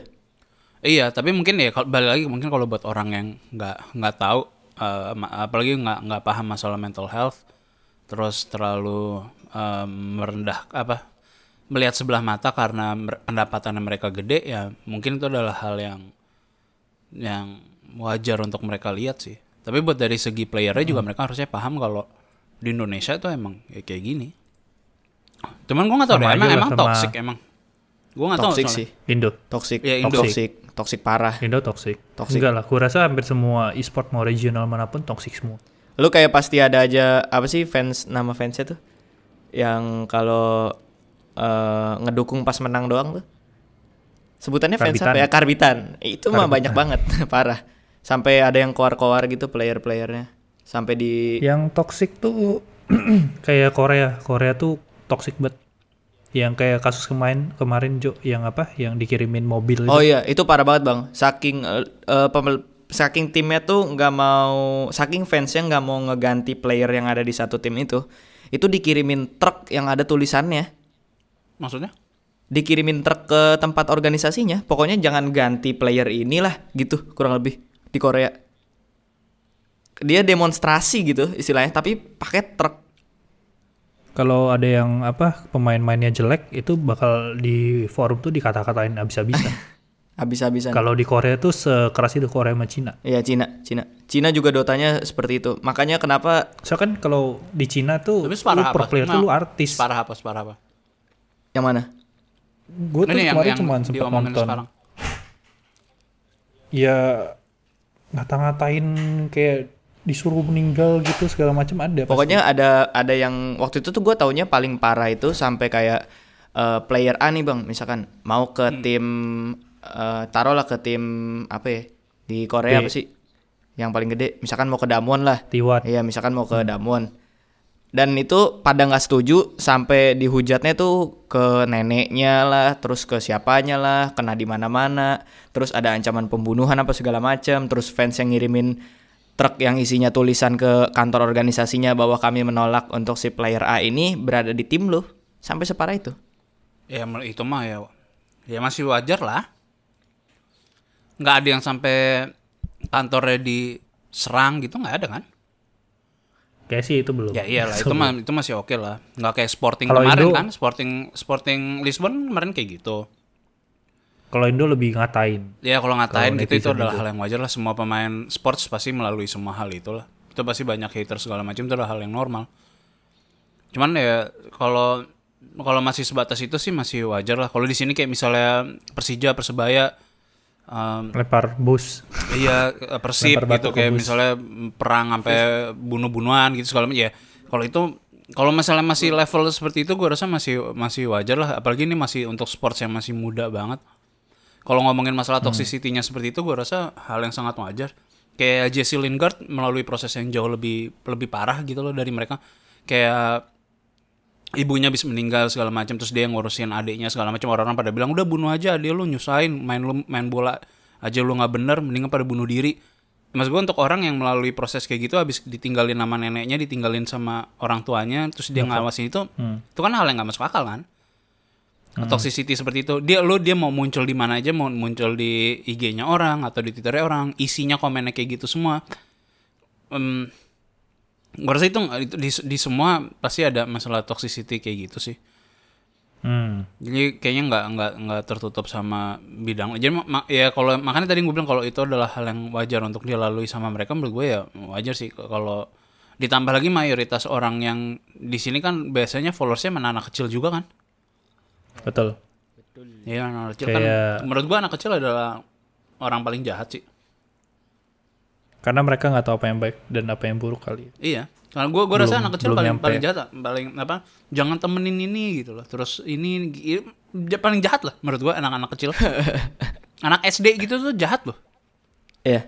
Ngebully gitu Kan- mereka tapi- karena mereka nggak ngerasa itu sebagai suatu Iya. kan? hal yang salah Oh. iya karena mereka juga belum tahu juga Oke. iya Berarti paling ini doang ya yang bisa kita bahas untuk hari ini. Dan apa Jo?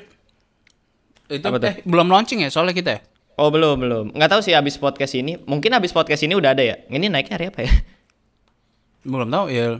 Ya, pokoknya kalian bisa follow kita ya di The Lazy Esports karena kita baru di sana The Lazy Esports ya. Jadi kita memutuskan untuk pindah untuk lebih concern membahas e-sport. Terutama sih eh, nanti yang bakalan ngebahas lebih banyak itu di antara gua sama Bang Reza. Dan untuk YouTube-nya sama ya, The Lazy Esports. Yoi. Kalau nggak bisa nyari paling lihat di channelnya di TLM dulu. Kalau misalnya Yoi. di search nggak Iya. nemu, ada di channel apa listnya kita paling. Mm-mm. Sama kita punya eh, Facebook group dan Discord community buat mabar. Ya, jadi itu doang. Dan gue nggak tahu kalau misalnya emang banyak yang tertarik paling nanti tulis di IG kita aja paling kita bikin atau misalnya ini kan nanti kita ada member juga ya. Gue nggak tahu membernya TLM udah jalan atau belum. Cuman nanti paling kita udah standby udah standby Oh, udah standby. jalan Jadi paling OTW kita jalan. bikin post aja kalau misalnya untuk di khusus di Spotify banyak yang ini kita bakalan bikin apa sih namanya? Bukan vote apa sih? polling Ya, polling. Kalau misalnya masih ada yang mau ngebahas tentang masalah esports dan ya paling nanti isinya Joshua, Reja sama Aldo. ganti orang ya, karena gue jujur aja gue nggak nggak paham sama sekali kan masalah esports. Jadi kalau ngomongin masalah berita yang lebih apa namanya drama lah atau apa, jadi gue kurang ini. Cuman mungkin mungkin ke depannya bakalan ada lazy esports podcast juga kan kita nggak ada yang tahu. Siapa tahu bisa lebih gede daripada TLM punya. Yoi. hmm. Dan mungkin Tapi nanti ada The Lazy Gadget podcast juga yang Anjay. si atau OTW sendirian. OTW rilis ya, OTW rilis. Tanpa ada siapa-siapa. Jadi dia ada. ngomong Iya, jadi aja diem tiga doang. jam kalau nggak salah kemarin kata Jori. Gue sih mau podcast gue tuh sekitar sama tiga jam. sama muterin muterin lagu Nokia di belakang ya kata ya paling kata si Jori sih dia mau, mau bikin podcast Lazy Gadgets paling yang minimal tiga jam dan durasi paling maksimalnya lima jam dan katanya seminggu tiga kali katanya. Oh, Jadi bukannya tujuh kali, bukannya tujuh kali. Bukannya tujuh kali ya? episode pilotnya how to pick up girl in Tinder Jadi Son tapi menurut lu setelah lu dengar podcast ini gimana insight untuk e-sport apakah cukup mind blowing Em, kalau bagian masalah tim yang dialuin dilalui sih itu gue hal yang normal ya. Cuman gue cuman ngeliat yang mind blowingnya adalah masalah uh, exploitationnya dari pendapatan yang didapat. Kalau growth-nya segitu gede dan sedangkan pendapatan mereka nggak terlalu besar, uh, gue ngeras gua ngerasanya terlalu eksploitatif banget. Jadi kurang adil gitu ya. Iya soalnya coba uh, pendapatan paling gede siapa? Murni ya, gue nggak ngomongin itu- nggak ngomongin dari streaming Gaji apa dari segala gaji macam. pokok ya? itu sih itu sih nggak ada yang terbuka kalau Nah masalah itu itu Cuma dia kalau- aneh dong kalau nggak terbuka. Enggak enggak. Setahu gua enggak kalau kayak si CEO-nya Boom itu pernah ngomong dia itu berani berani bilang ya dia berani bilang bahwa gaji dia itu dia pay the highest untuk player Dotanya lah. 80 90 juta. Kita taruhlah harga segitu lah untuk player PC mungkin. Untuk yang main iya, untuk di Indonesia. Per itu bulan? Bumi Sport itu Indonesia per bulan. 40 sampai 50 juta. 80 80 ya itu oke lah, masih oke 8000 dolar masih oke lah. eh Nah, yang lain-lainnya ini. yang- Soalnya menurut gua kalau Dota adalah yang price pool terbesar, eh, kalau yang lainnya price pool lebih kecil nasibnya kayak apaan? masa Kalau ngandalin Mobile streaming ya? Legends tuh Mobile Legends tuh ada satu pemain namanya Lemon tuh. Nah, kalau itu dia nggak ngasih tahu angkanya. Tapi Cuman transfer. dia bilang eh dalam sebulan ya bisa beli Honda Jazz kata dia. Tapi gue nggak tahu apakah itu pure dari ini apa ada streamingnya. Tapi feeling gue sih ada streamingnya juga sih. Ya kalau Lemon tuh Honda, streaming Honda nggak Jazz, Honda Jazz Gua baru kan, bukan Honda Jazz lama kan? Honda Jazz yang baru kayaknya. Ya, itu sih masih oke lah. Nope kayak sih? gitu. 250 ya? Iya, dua, iya dua ratusan. Itu masih oke lah kalau segitu mah. Orang kantor RRQ itu di ini kan di Sudirman. Satu ini. Iya, maksud gua kalau eh, apa? kalau itu kan untuk untuk nambahin inian juga gitu loh, Jor. Nambahin brand image. Iya. Soalnya kan brand image-nya Hmm. kan jadi gede kan kalau di situ. Mm-mm. Sama Kalau kayaknya mungkin bilang. selain eksploitasi di situ kesian sama playernya sih. Kebanyakan kayak nggak punya facility untuk ya balik lagi sih bang yang tadi lo omongin mungkin belum aware tentang masalah mental health apa segala macam juga. Jadi belum kayak punya yang di luar punya psikologi sendiri atau punya chef mereka sendiri gitu belum ada. So far cuma kayak nyediain gaming house dan pembantu gitu atau gaji Dan tempat tidur. dan tempat tidur betul. Soalnya kalau dari orang yang di luar itu kan nggak paham masalah keperluan itu kali. Soalnya kalau Iya. lo ngomongin masalah fisik kan lo emang perlu semuanya gitu loh. Lo butuh gym, lo butuh ini segala macam, butuh Hmm. makanan lo harus dijaga segala macam kan. Ya kalau makanan lo nggak dijaga lo gimana mau performance performance Iya. lo bisa Nah, bagus gitu. Nah, kalau di game kan orang nggak mikir ada. masalah itu. Ah, Apakah kalau lo di butuh tim gitu loh teman itu dulu kalau tim teman gue dulu sih karena Bigetron ya Bigetron tuh kan satu tim yang paling gede sekarang dulu kan waktu awal rilis tuh gue masih tahu tuh masih kecil banget nah itu tuh mereka punya jadwal eh, bangun kayak harus bangun jam 8 latihan mungkin 6 jam makan siang eh, latihan lagi baru abis itu ada olahraganya jadi tiap hari itu ada schedule itu olahraga tuh ada Iya. cuman ya itu itu yang bikin mereka sampai juara satu ya itu Nah, sehari itu sehari itu pasti mungkin ada. ada 8 sampai 12 jam Dan Ya itu Kayaknya- dia, itu, itu gila lo Jor latihan segitu. Lah iya, Iya, latihannya emang. tuh seta- orang ngelihatnya enak setahu gue tuh Nggak player enak Dota ya. Player Dota itu latihannya kalau yang Orang yang- luar itu kayak 12 jam gitu latihannya. Dan Iya, itu Thompson ngabisin loh. kayak 14 jam gitu. Dia mau ngabisin kayak 18 game sehari kalau bisa 18 game dia sehari. itu kayak yang average game-nya 30 sampai 45 menit satu game. Iya hal-hal kayak gitu kan gila kali. Dan sama orang yang nggak ngelihat itu enak pasti Iya. son yang kayak gue oh gue dibayar buat main game orang yang simple pasti mikir begitu Ya kan lu Gua bukan main, tahu lu, kalau lu 18 jam latihan. main game Jor. yang sama enak Yang mereka nggak tangkap kayak masalah itu deh, karena mereka ngerasanya lu main game bukan lu latihan. Kalau latihan Iya. kan beda. iya Iya, kalau iya. lu Pasti main itu kan biasanya lu nggak- evaluasi. Iya, kalau kalau kita ngomongin itu kan sama aja kayak sebenarnya menurut gua hal yang paling simpel yang membedakan antara lu main dengan lu latihan adalah kayak tulisan lu dari jam lu lu berapa sering sih nulis? Nulis tangan maksud gua waktu selama sekolah. eh gue sering banget setiap hari. Sampai sekarang tulisan Gua lu hancur pernah. jelek banget nggak Jo? Gue tanya. Kayak cakar ayam nggak? Wah enggak tulisan gue bagus, agak sedikit ke kaligrafi kaligrafian gitu. Beneran, tulisan lu beneran Iya. bagus. Beneran beneran beneran rapi. Kalau lu tulisan Jo, tulisan gue ya tulisan Joshua aja tulisan Joshua kalau tulisan gue jelek tulisan lu jelek. Eh, lu sering nulis nggak tapi dari dulu? Enggak, waktu SMA gue suruh sebangku gue nulis catatan gue Tapi selama SD sampai SMP lu nulis nggak? nulis Tapi tulisan lu tetap jelek kan? Kalau orang Jelek. nanya. Bukan dari awal tulisan lu emang bagus kan?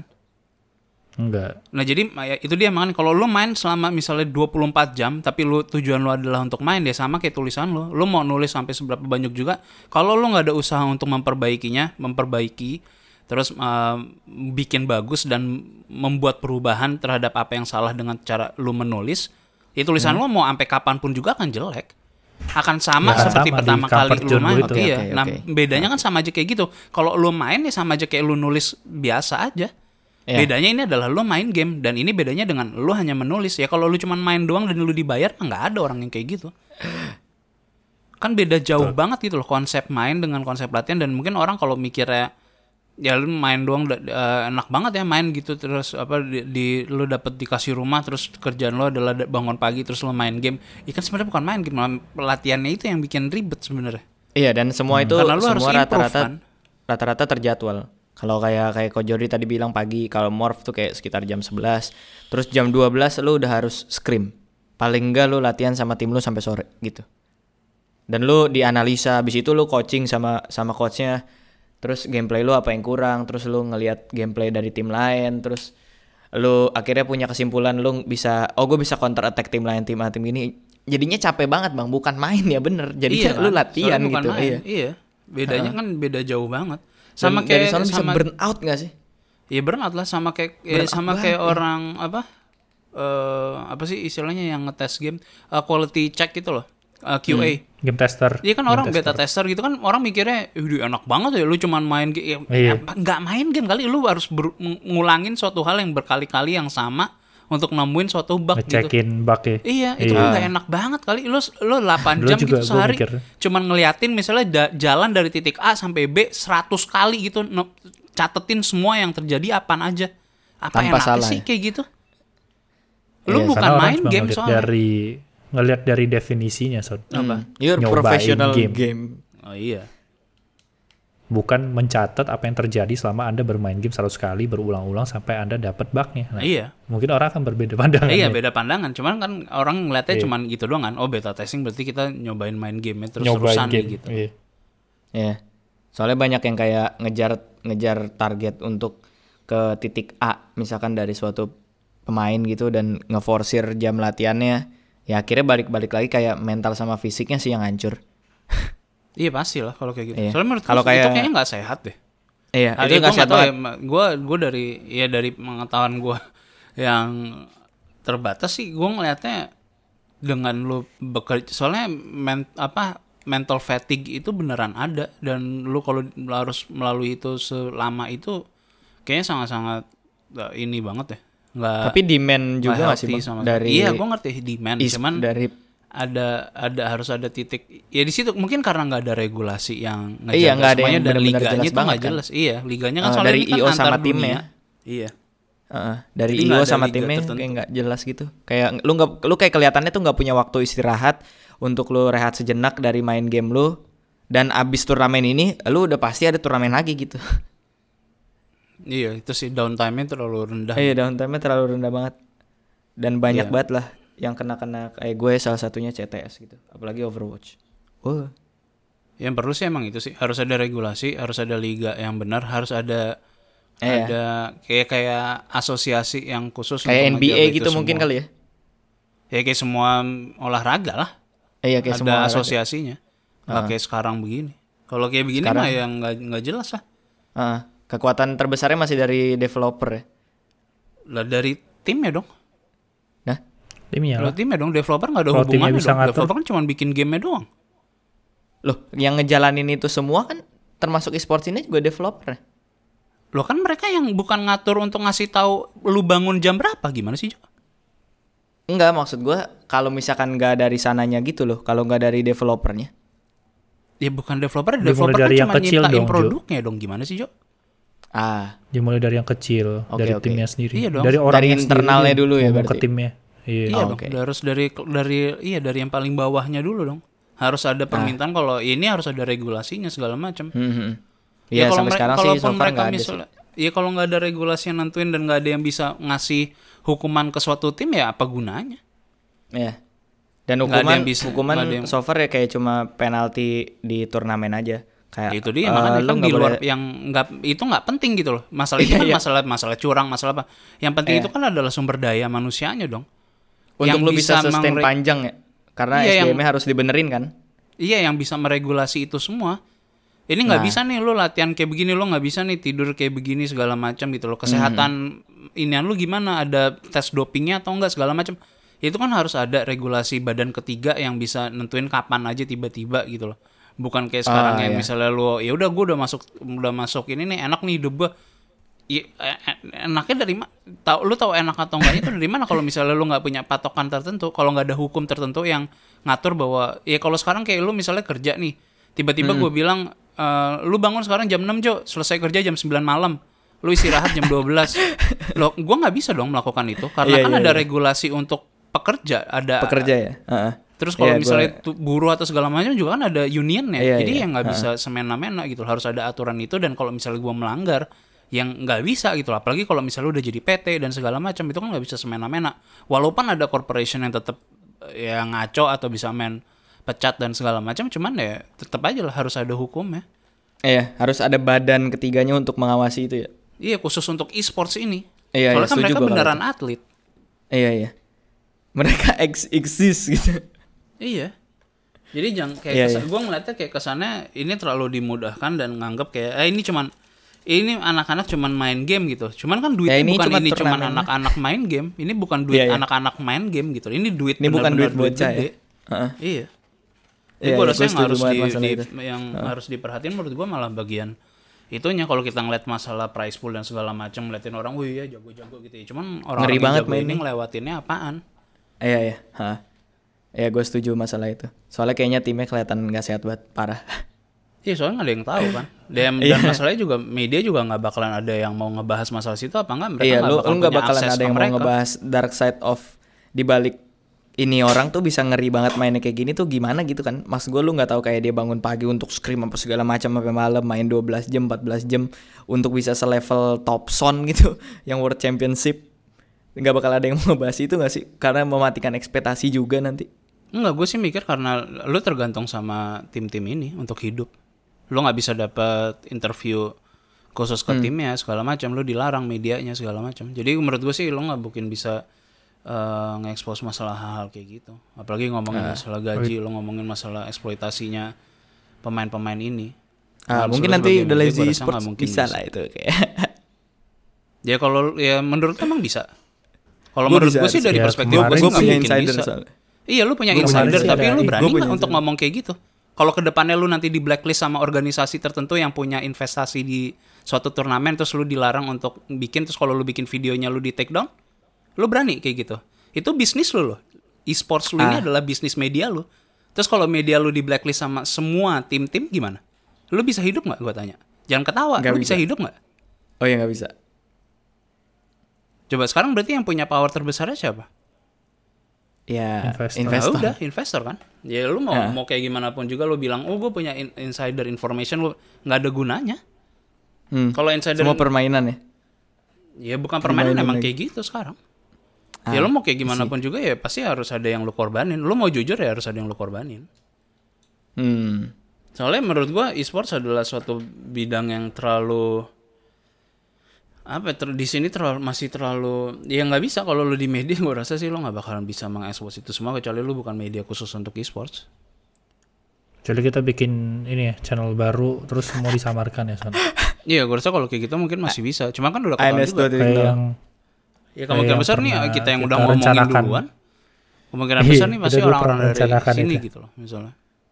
iya. Kalau di bola kan nggak mungkin lu mau bocorin apa juga, ya mereka nggak bakal bisa nyentuh lo karena oh, yang pembacanya jauh lebih gede. Kalau di sini gua rasa enggak. Hmm. Pembacanya emang gede gitu loh. Sampai mereka ah gila gua kalau kehilangan media A kita benar-benar hancur banget nih nama kita. Gua rasa sih enggak, sih kalau itu. nggak bakalan Gua rasa nggak enggak. bakalan ada kayak gitu karena pasti yang fans dan segala macam lebih ngedukung ke ininya Mm-mm. ke tim dan segala macam dan orang pemainnya juga nggak mungkin bisa ngelawan tempat dia kerja Iya. Betul. mereka Kalau udah betul. menandatangani Itu betul. NDA juga jadi buat apaan kalau udah menandatangani NDA terus ketahuan dia cerita ya udah NDA kontrak segala macam habis di blacklist sama semua tim-tim lain udah udah Udah nggak bisa nggak bisa ke mana-mana ya.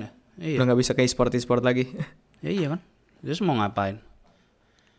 Ya kalau ngomongin masalah di sports masalah uangnya gede banget dan segala macam, soalnya menurut gua semua bisnis yang pendapatan itu terlalu besar dan sampai angkanya itu nggak masuk akal udah pasti ada eksploitasi di dalamnya. Lu mau ngomongin apaan juga, lu mau ngomongin Hollywood, lu mau ngomongin bola segala macam juga eksploitasinya gede.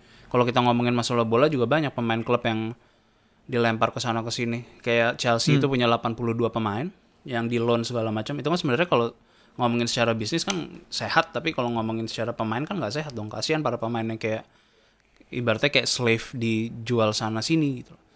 Cuman ya walaupun itu udah kebuka dan segala macam ya nggak ada yang mau gimana emang regulasinya seperti itu.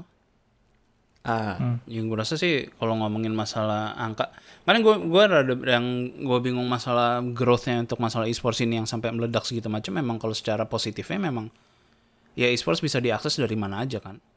Hmm. Hmm, Dan dari awal juga lo ngeliat streamnya memang tadi lo bilang juga gratis. Jadi ya semua orang bisa ngakses dan angka angka pullingnya memang gedenya dari situ. Kalau kita misalnya bandingkan sama UFC gitu kan ya pasti kalah ya nggak ada artinya gitu loh penontonnya UFC dibandingin itu. Cuman Mau kan nonton market- UFC aja nonton ribet bayar ya. iyalah pay eh, pay per view kan. Mm-mm. Ya itu dia ya ya sama aja loh. Gue rasa kalau yang angkanya benar-benar gede banget pasti Ada eksploitasi di dalamnya lah. Iya ya itu sih um, inian simple gue aja sih. Soalnya gue ngeliatnya selalu seperti itu sih di dunia capitalism apalagi bentar lagi kita menuju era yang menurut gue menuju eranya cyberpunk dan ini kan semua juga tanda-tanda ke arah sana juga. Uh, orang yang punya market lebih gede, punya capital lebih gede, punya power lebih gede. Jadi ya tau gue kalau ngeliat ya e-sports kayak gitu ya cuman gue cuman ngeliat uh, lebih gue sih menariknya itu lebih ke arah para pemainnya sama itunya aja sih apa yang mereka harus lakukan setelah selesai dari e-sportsnya. Karena kalau nggak transparan dan menurut gue gaji itu harusnya transparan. Uh, setidaknya harus Kayak ada NBA. gambaran gitu loh. Kayak bola kan walaupun sebenarnya kan nggak transparan transparan banget tuh ya Jor. Tapi lu bisa punya Iya. dapetin perkiraan uh, mereka menda- dapatnya berapa. Kayak misalnya setahun 12 juta 15 juta gitu untuk top playersnya. Ah.